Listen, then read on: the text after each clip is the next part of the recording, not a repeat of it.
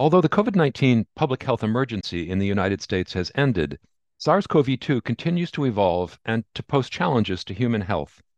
Next generation vaccines and treatments could help protect against infection, transmission, and severe illness, irrespective of where that evolution leads. I'm Stephen Morrissey, managing editor of the New England Journal of Medicine, and I'm talking with Ashish Jha, Dean of the Brown University School of Public Health and the former White House COVID 19 response coordinator.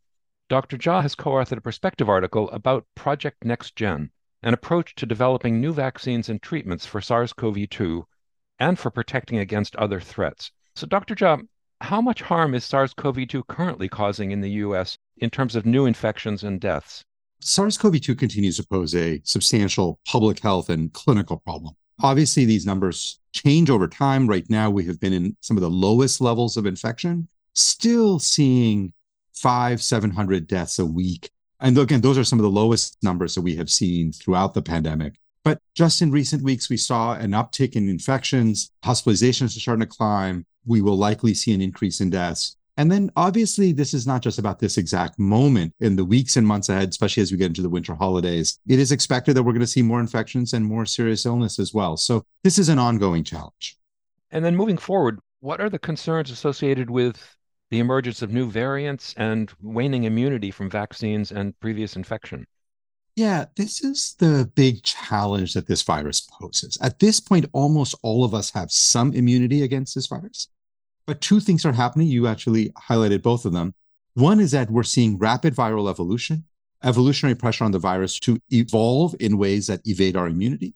And then you see a waning of antibodies and a waning of protection against infection that can happen as quickly as three or four months after a vaccine or after an infection. And that combination means that every four to six months, you have a population that's still quite vulnerable to infection.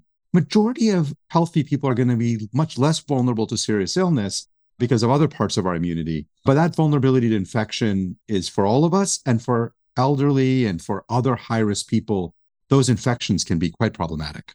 In your perspective article, you and Health and Human Services Secretary Becerra discussed the need for next generation vaccines and treatments.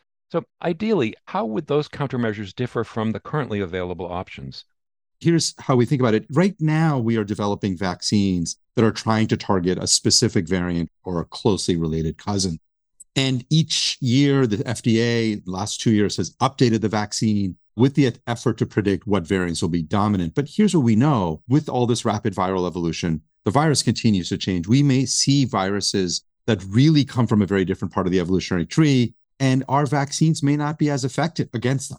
And so that is a challenge. And then what we've also seen is many of our treatments, monoclonal antibodies, be rendered ineffective because of ongoing viral evolution. So the idea is can we build vaccines and treatments that do three things? One is treatments that are more durable and are durable to ongoing viral evolution. Can we build vaccines that are durable to changes in the virus? And then, last but certainly not least, as incredible as these vaccines have been, they have been less effective at preventing infection and transmission than all of us, I think, ideally hoped. And so there's a question of can we build vaccines that really provide a high degree of mucosal immunity that would block transmission, block infection. This set of countermeasures could end up making a big difference. So, what are some of the scientific, regulatory, and business challenges associated with developing new vaccines and treatments for SARS CoV 2? And how do you think this Project NextGen could help overcome them? There are really all three of those challenges scientific, regulatory, and business. And they're all, of course, related. The science behind building treatments that are going to be variant resistant, vaccines that are variant resistant, mucosal vaccines, the science behind that has progressed quite rapidly, but it's still not quite there. We have some promising signs of being able to develop those products, but there's still really important scientific work to be done to feel confident that we can build them. Because of that extra scientific work that needs to be done, for private companies to invest in this, they need to see a very clear regulatory pathway and they need to see that there's going to be a substantial market. And what we have seen, in my view, is in, and in our view in the administration when I was there, is really an underinvestment by the private sector in these areas because of the lack of clarity about whether you could overcome the scientific hurdles, whether you could overcome the regulatory ones and get across the finish line. And Project NextGen really in many ways modeled after Operation Warp Speed with important differences, is meant to overcome those barriers in the following ways. First is investing in promising science. NIH has been funding a lot of very, very important scientific work in these areas, and Project NextGen extends that scientific progress and allows for companies with promising solutions to get the resources they need to test and modify their products. The regulatory part of this is when the FDA evaluates these products, often FDA finds it's getting data from companies that have used novel assays or have tested these products in ways that are not standard for the way FDA usually does these things. And that can cause substantial delays. FDA often needs to go back and ask them to run the assays in different ways. And the goal here was if FDA can provide guidance on what it would like to see, what it thinks is the scientific gold standard,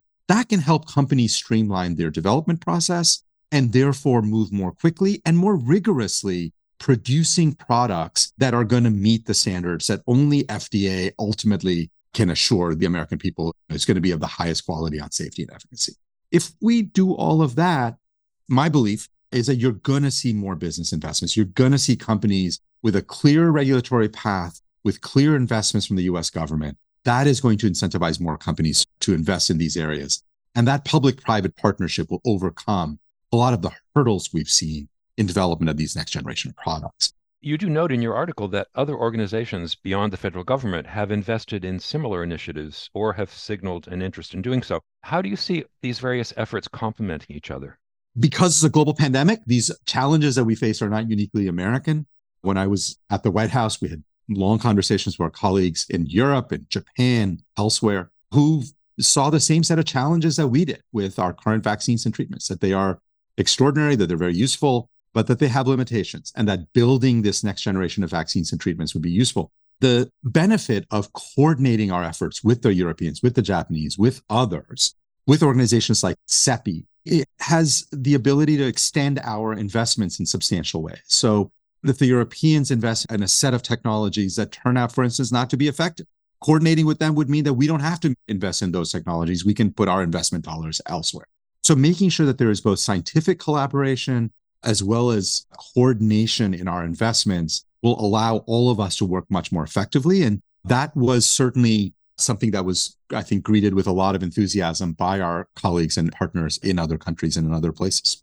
Finally, how could vaccines and treatments that are developed as part of Project NextGen affect current infectious threats beyond SARS CoV 2 and support the prevention of future threats? Yeah. A major goal of this effort is to build platforms, and I'll explain more what I mean by that, that allow us to do all of this much more effectively. So let's think about, for instance, mucosal vaccines. We have had a challenge with building mucosal vaccines.